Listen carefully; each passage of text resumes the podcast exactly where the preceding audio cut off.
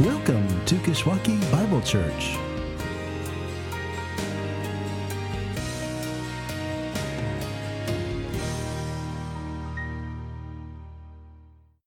BC. It's good to be with you this morning. My name is Jesse. I'm the pastor here.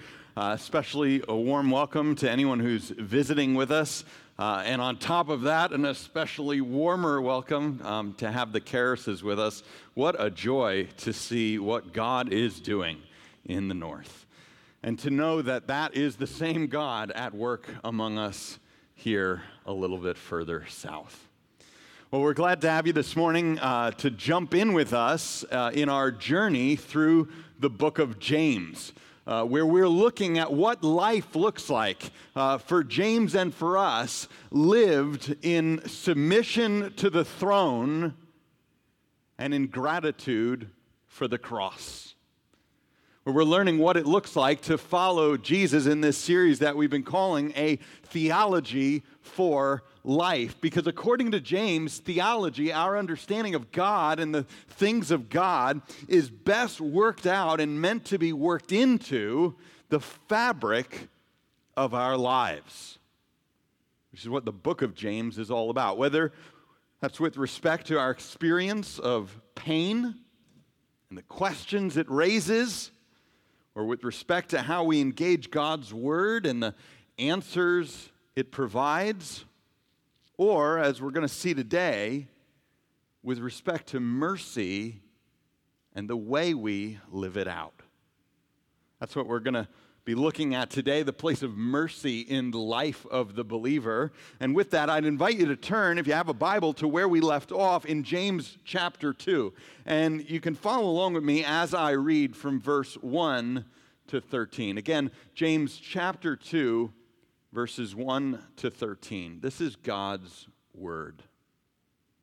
It says this My brothers, show no partiality as you hold the faith in our Lord Jesus Christ, the Lord of glory. For if a man wearing a gold ring and fine clothing comes into your assembly, and a poor man in shabby clothing also comes in, and if you pay attention to the one who wears the fine clothing and say, You sit here in a good place, while you say to the poor man, You stand over there, or sit down at my feet, have you not then made distinctions among yourselves and become judges with evil thoughts? Listen, my beloved brothers. Has not God chosen those who are poor in the world to be rich in faith and heirs of the kingdom, which he has promised to those who love him? But you have dishonored the poor man. Are not the rich the ones who oppress you and the ones who drag you into court? Are they not the ones who blaspheme the honorable name by which you were called? If you really fulfill the royal law. According to the scripture, you shall love your neighbor as yourself. You are doing well. But if you show partiality, you are committing sin and are convicted by the law as transgressors. For whoever keeps the whole law but fails in one point, he has become guilty of all of it. For he who said, Do not commit adultery, also said, Do not murder. If you do commit adultery, but do not murder, you have become a transgressor of the law. So speak and so act as those who are to be judged under the law of liberty. For judgment is without mercy to the one who has shown no mercy. Mercy triumphs over judgment. Let's pray. Heavenly Father, I ask that you would be over our time today as we dive into your word. And I ask you to speak through James even as you have already spoken. I pray that you would, through your word, teach us where we need to be taught, reprove us where we need to be reproved, correct where we need to be corrected and train us in the way of righteousness. to ever more closely resemble the image of your merciful Son, Jesus Christ, in whose name we pray. Amen. Well, you may have heard of the man who arrived at the pearly gates to find a line and overheard as the line progressed forward that at the front of this line was St. Peter asking people what their denomination was. So someone would come up, he'd say, Denomination. The first one he heard was Methodist. So St. Peter looks down at his list and he says, Room 24. But be very quiet as you pass room 8. So the next guy comes up, same thing. St. Peter says, Denomination, this time it's a Presbyterian. Room 19. But be very quiet as you pass room 8.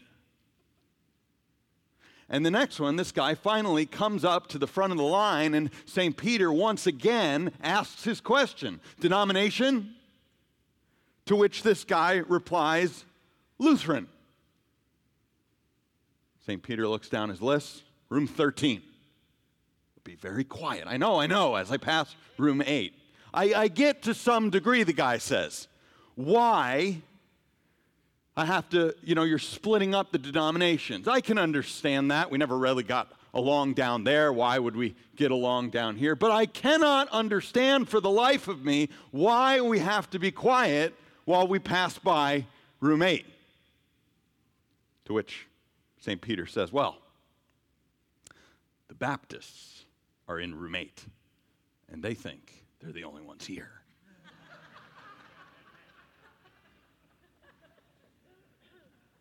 And yet, and yet, behind it all is the sad truth that we actually do this ourselves. We, we divide up and, and set our own standards for who gets where and who gets closest and who gets in and who doesn't. Don't we? We, we do this ourselves. We slide the scale to fit our own ends uh, of what it takes to get even right with God. And not just out of some naive respect for denominations, but because we functionally hold people to different standards. Which is what James is addressing in our passage today how we hold people to different standards that we devise for ourselves and then treat those people accordingly. It's something much more significant than you may have thought before, something much more important. And yet, with James, what I want to look at with you today through this lens is why such partiality, as James calls it, it's partiality. Why such partiality in the here and now and the implications it carries for where we're going, why it's wrong, why it matters, and why you should care. Why it's wrong, why it matters, and why you should care. First, why it's wrong. And here we're just picking up in verse 1 where James says, My brothers, show no partiality as you hold the faith in our Lord Jesus Christ, the Lord of glory. Show no partiality. And it's actually even a little stronger than, than we can make out in the English. It's not, it's not as you hold the faith, show no partiality. It's actually hold the faith by showing no partiality. This is actually how you do it.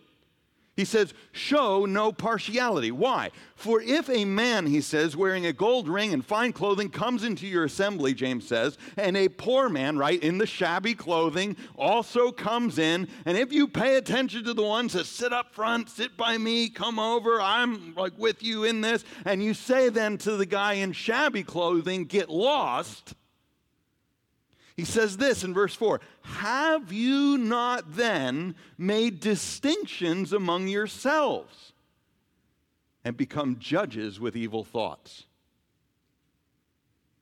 Show no partiality. Why? Because in doing so, have you not then made distinctions among yourselves? And I just want to consider this line a little bit more in depth of what James is saying here. See, the word here, where he says making distinctions, it's interesting because when we read this, I think it's pretty easy to assume that James is talking about the distinctions that we sometimes make between, say, the rich and the poor, as James points out in this context, that those are the distinctions. I don't think that's what he's saying, though. I think that what he's saying that is that the distinction between the rich and the poor, the, the, the, divisions we set out, the scales that we put in place, is actually the symptom of something different, something much deeper. Because though on a first read through, it seems like James is saying something like that. And there's certainly a sense in which we're meant to walk away with that, that he brings up this example for the reason that, that he certainly doesn't want us to judge people in this particular way. The real thrust of what he's saying, though, cuts harder at the heart. See, the word here that's translated, have you not made distinctions? It's one word. It is a word James has already used, actually twice, back in chapter 1, verse 6. Back in chapter 1, verse 6, where James said, Let the, the one who asks God for wisdom ask in faith with no doubting. That's this word, with, without making distinctions. Let him ask in faith without making distinctions. For the one who doubts or makes distinctions, the one who doubts or makes distinctions is like a wave of the sea, James says, that is driven and tossed by the wind. And that person must not suppose that they're going to receive anything from the Lord. Why? Because that person made distinctions between one man and another? No. This isn't about that. But about making distinctions between when and when not this guy's willing to live under God. It's much more significant. When and when not, this guy is willing to live under God. That, that back in chapter one, this guy who, who James sort of sets up, the, this sort of archetypal guy, when, when he was willing to live under God when asking for wisdom. That, that he does. He trusts enough to know that he's got to go to the source. But in the end, he's unwilling to live under God when God decides to answer his prayers. And if you were here, you may remember why. Because we learned in chapter 1 that God answers our requests for wisdom by putting us through the wringer. And some, some have enough faith to ask the question, but not enough faith to receive the answer. They make distinctions so too when it comes to showing partiality. James says, we do we not make distinctions, wavering within ourselves, which is a better way to, to translate this, to say it, than among ourselves. Because it's not like this was a debate going on in the early church. You think we should be a beamer church or a beater church? Because you know, there are a lot of beater church around here, but we should be the beamer church, reach that niche of society. We should be the BMW church. This is not a, dis- a discussion that was going on, but it is very much something that everyone who has walked and followed Jesus has wrestled with within their own hearts. You make distinctions within yourselves of when and when not to follow God, to allow God to be God, or when you decide to take his place. No, we waver within ourselves. It's an internal, an internal thing that, that mostly has to do with making a distinction about how we judge everyone else on a different standard than we judge ourselves. That's the distinction. That I'm willing to live under the mercy of God, but I want everybody else to live under something else. Because we're very unwilling to extend that mercy to anyone else. This is who we are. And instead, I judge everyone else based on what they can do for me or what I can get out of them. Or at least, the very least, based on what opportunities they may open up. Or on the other side of that, you got favoritism on the one side. On the other side of that, discrimination, what having them around might cost me. So we make a distinction and judge everyone else by a different standard. Do you hear what he's saying? It was interesting a few weeks ago, Kath and I and the kids were down in Cincinnati we spent a, uh, uh, some time, Kath was off um, at some seminars. Uh, we spent some time running around the city, the kids and I. And one of the things we did was we jumped on the electric trolley that goes around the downtown area of Cincinnati. Now, Kath and I are used to big cities, right? Chicago is like the small end of what I grew up with, right? So we're used to big cities. Cincinnati isn't that big. So basically, this trolley will take you in front of every important building that Cincinnati has, which is about three buildings. The, the fun one, the fun one though, the one that intrigued me the most though, was the Sixth Circuit Court of Appeals, which is right there in downtown Cincinnati. And, and, and, it's interesting. It's the site of some historical stuff, at least that happened close by there. Um, the court systems in Cincinnati are, are, are, um, are have some, some history to them. It's interesting stuff. It's the one circuit court that's been turned down more than any other when, it, when their decisions reach the Supreme Court. But what intrigued me the most was that as we're trolleying our way past this building, plastered, inscribed on the side of it, are these words that said that the people might be governed by the law and not by man. Interesting, right? On the side of this Sixth Circuit Court of Appeals, that the, the courtroom stands to protect the people from being governed by man that they might instead be governed by the law. A law that is hopefully fair and well founded,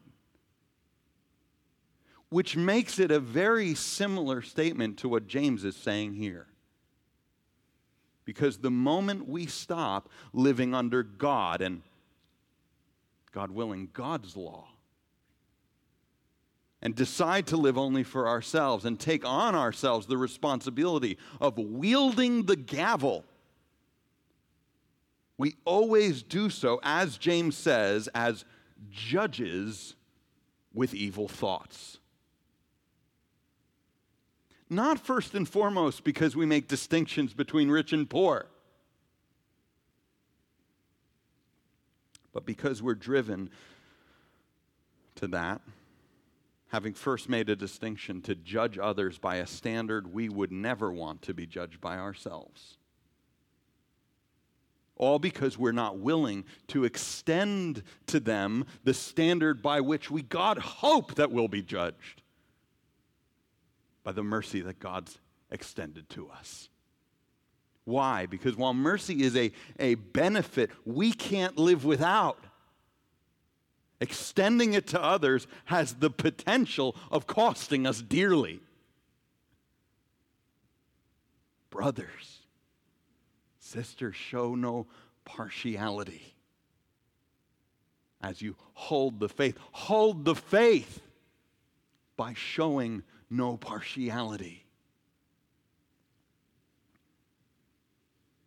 Yet, as much as that makes sense in a world that knows nothing of mercy to withhold what's been extended to us, where, where certain people, wherever they go, they're going to be the ones who receive special treatment.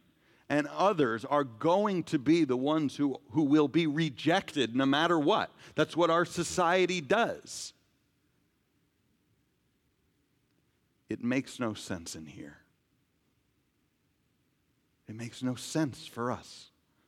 Where the very lifeblood that courses through our veins, our communal veins, is not our own, but a blood that was shed for us by another on the cross of Calvary.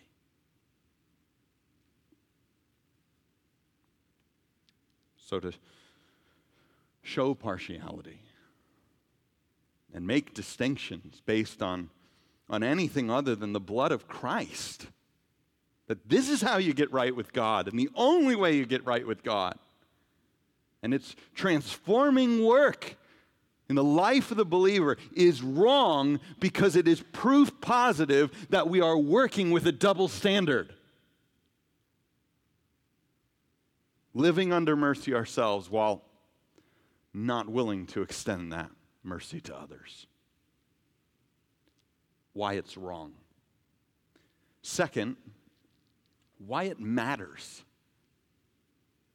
And here we're picking up in verse 5 where James says, Listen, my beloved brothers, has not God chosen those who are poor in the world to be rich in faith and heirs of the kingdom, which he has promised to those who love him? Has not God chosen them? And I, I think the poor here are, are, more general than just the, the, the poor. Uh, James is constantly playing with these categories. But he is picking up on this category and saying, in this one instance, the, the symptom of, of a, much, a much bigger sickness, this one symptom, he's saying, has not God chosen what you yourselves are rejecting based purely on what they can do for you? Has not God chosen them because they've got nothing? This is James' point, even from as far back as chapter 1. They've got nothing, and that they therefore are dependent on God for everything. Has God not chosen them? Which is a much smaller barrier, right, than living with everything, thinking that you're not dependent on God for, for anything, and yet still able to recognize. It's a hard barrier to get over for someone who is in that situation that they're still dependent on God for everything that matters. Has not, James says, God chosen them, and, they, and yet you're rejecting them. But James says, you have dishonored the poor man. And furthermore, are not the rich the ones who oppress you? Is it not the powerful, the politicians, the celebrities, Everybody opens their mouth when they finally have a platform and degrades the God we live under. The rich and the famous, not all the time, maybe, not without exception, yes, but the majority of the time. And they're the ones, James says, who drag you into court, which is ironic, right? Because here the whole thing started with you judging wrongly with evil intent. And the very ones that you're pedestaling are the ones that drag you back to the court of man. Ironic, right? But now, James says, are they not the ones who blaspheme also the honorable name by which you are called? And yet, these are the ones we constantly pander to. Just think about it in your own life. Some go grunge, total rejection of the popularity culture we live in. But most of us, we at least want a little bit to be recognized as somewhat cool, somewhat likable, somewhat relevant. Don't we? These are the ones we pander to with all of our energy spent trying to be cool, be relevant, and be liked. only to be dragged through the muck and ultimately left for dead. That's what culture has done to the church. Left it for dead. Just look at church history. Just look at how every story ends when the church or some faction of the church tries to get cozy with culture. Look at all the caskets of, of liberal church in America. You can't, but Catherine and I lived among the caskets of the UK, where 150 church buildings in our, in our little city center, and five of them were still used as churches. Apartment buildings, that was a good end.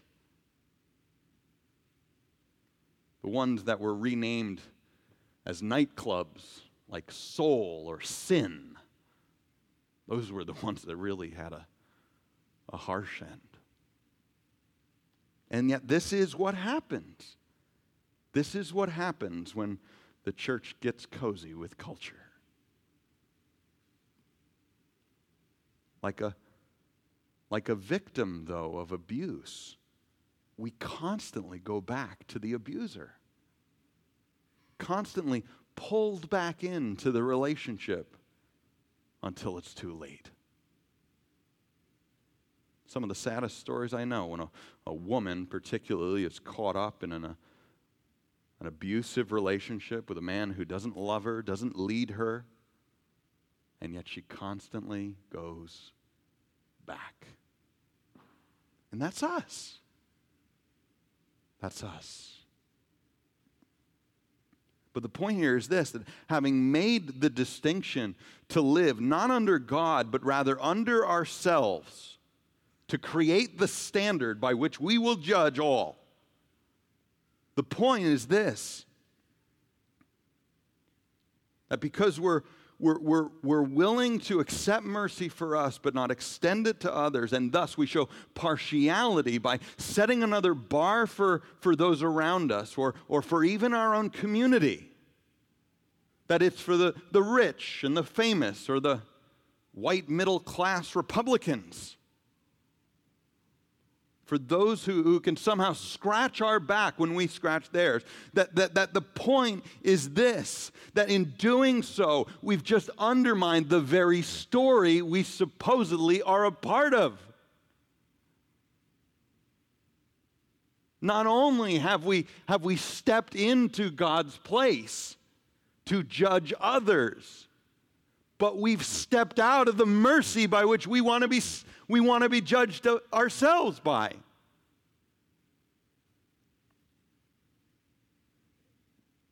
And it matters because of what it says about God and about what it says to those we're setting the bar for.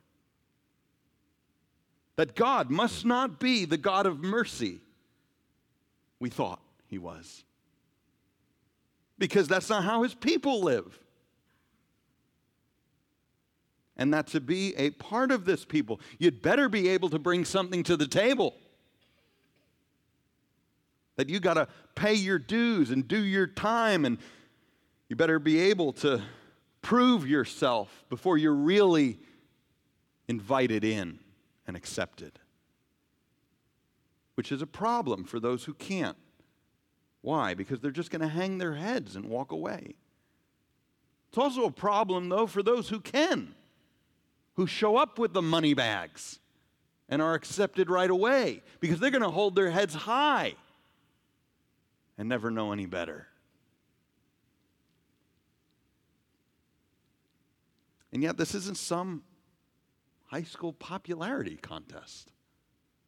That's not the faith we're part of.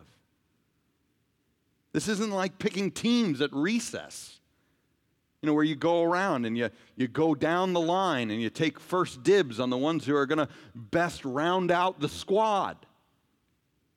So all that's left, right, is the kid with the broken leg and a 13 year old chubby me. Never got picked for anything. This isn't like that.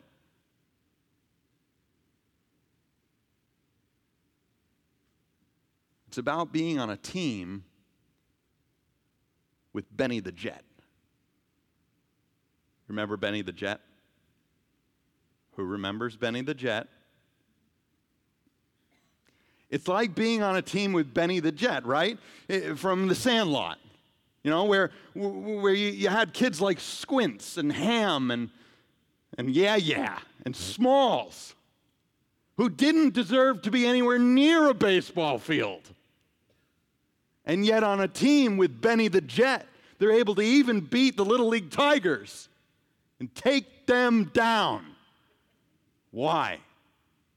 Because Benny the Jet could play all by himself.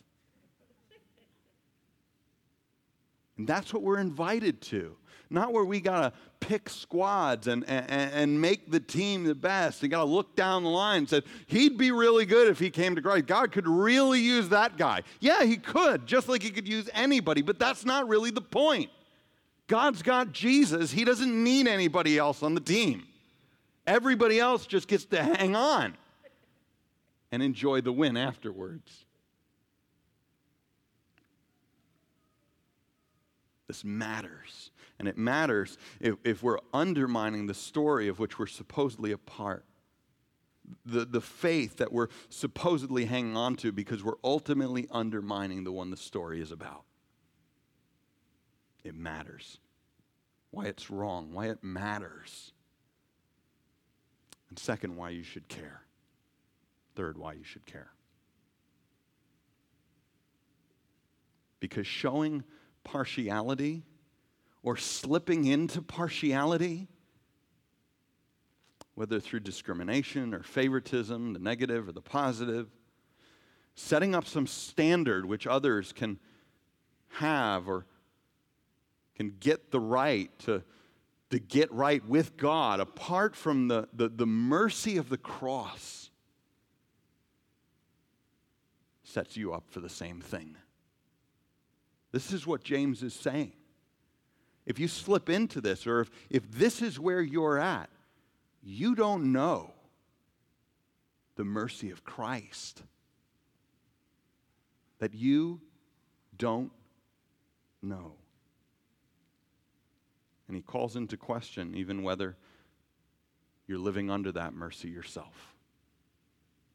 And here I just want to wrap up with verses 8 to 13, where James begins by saying, If you really fulfill the royal law, according to the scripture, you shall love your neighbor as yourself, you are doing well. And here I take this to mean if you offer others under the royal law, under the law of King Jesus, if you offer others the same standard by which you are supposedly holding on to yourself a law of mercy. James says, then you are doing well. That's the heart of this. But if you show partiality, you are committing sin and are convicted by the law as transgressors. Why? For whoever keeps the whole law but fails in one point has become guilty of all of it. For he who said, Do not commit adultery, also said, Do not murder. And if you do not commit adultery but do murder, you have become a transgressor of the law. And likewise, if you fail, by implication, likewise, if you fail to love your neighbor as yourself, again, which is essentially about holding them to the same grace based, mercy filled standard that you hold yourself to or hope to be held to, which is our hope of having the law fulfilled on our behalf. If you fail to do that, you become accountable for the rest. That James says, You therefore do not hold the faith. You have lost hold. You have rejected the one escape clause written into the fine print of it. Because you place your faith in a grace based, mercy filled law for all as declared by the lawgiver. You won't do it. Maybe for me, but not for them.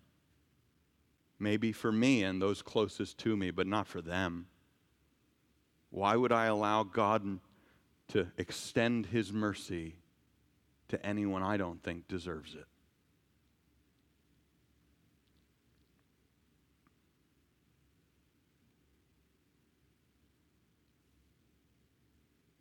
Leaves you accountable for the very law that you've just written the escape clause out of.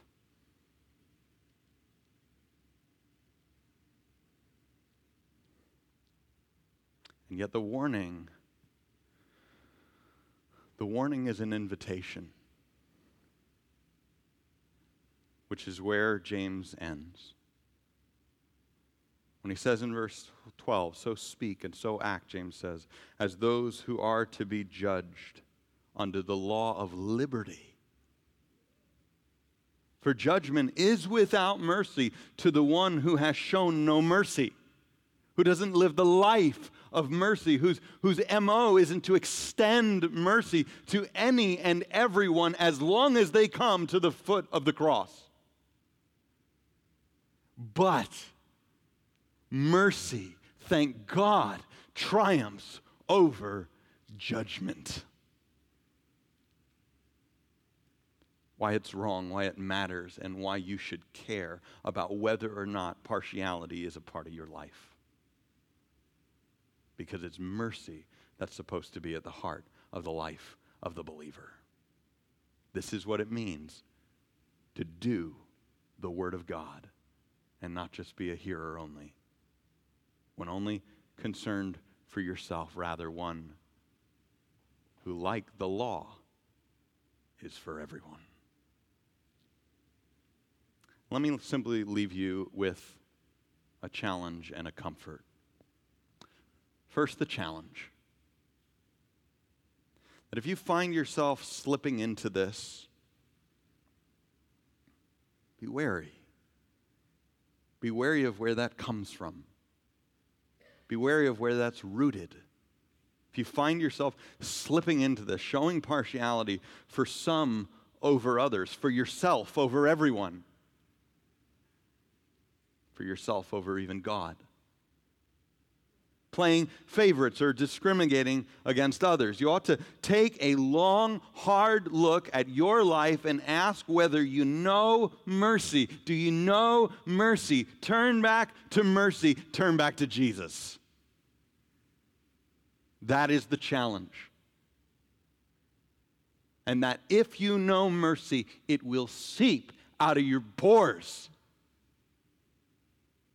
and will extend to all around you take a hard look at life. And don't get comfortable sitting in the judge's chair thinking the gavel is yours to wield. But submit yourself to the grace based, mercy filled standard of the gospel of Jesus Christ. That's the challenge. This is the comfort that we do indeed, though, on that. Serve a God who is merciful, who has made a way. A way that, that, that we could not make for ourselves. That didn't cost us a thing and was not dependent in the slightest on what we bring to the table.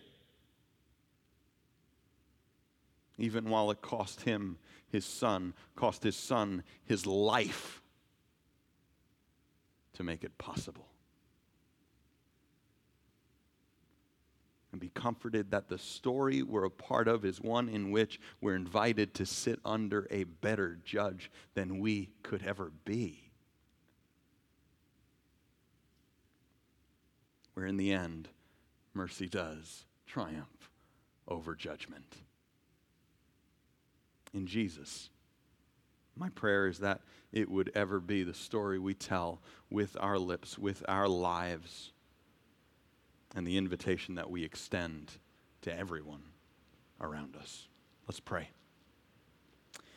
Heavenly Father, I ask that it would be. I ask that we would be a church. The life of our church would be one marked by mercy. The life of us as individuals would be a life marked by mercy by, by caring for those who cannot do anything for us in return. That, that, that we would do it and get into the filth of people's lives and be willing to go the distance and, and, and sacrifice all on behalf of this better story.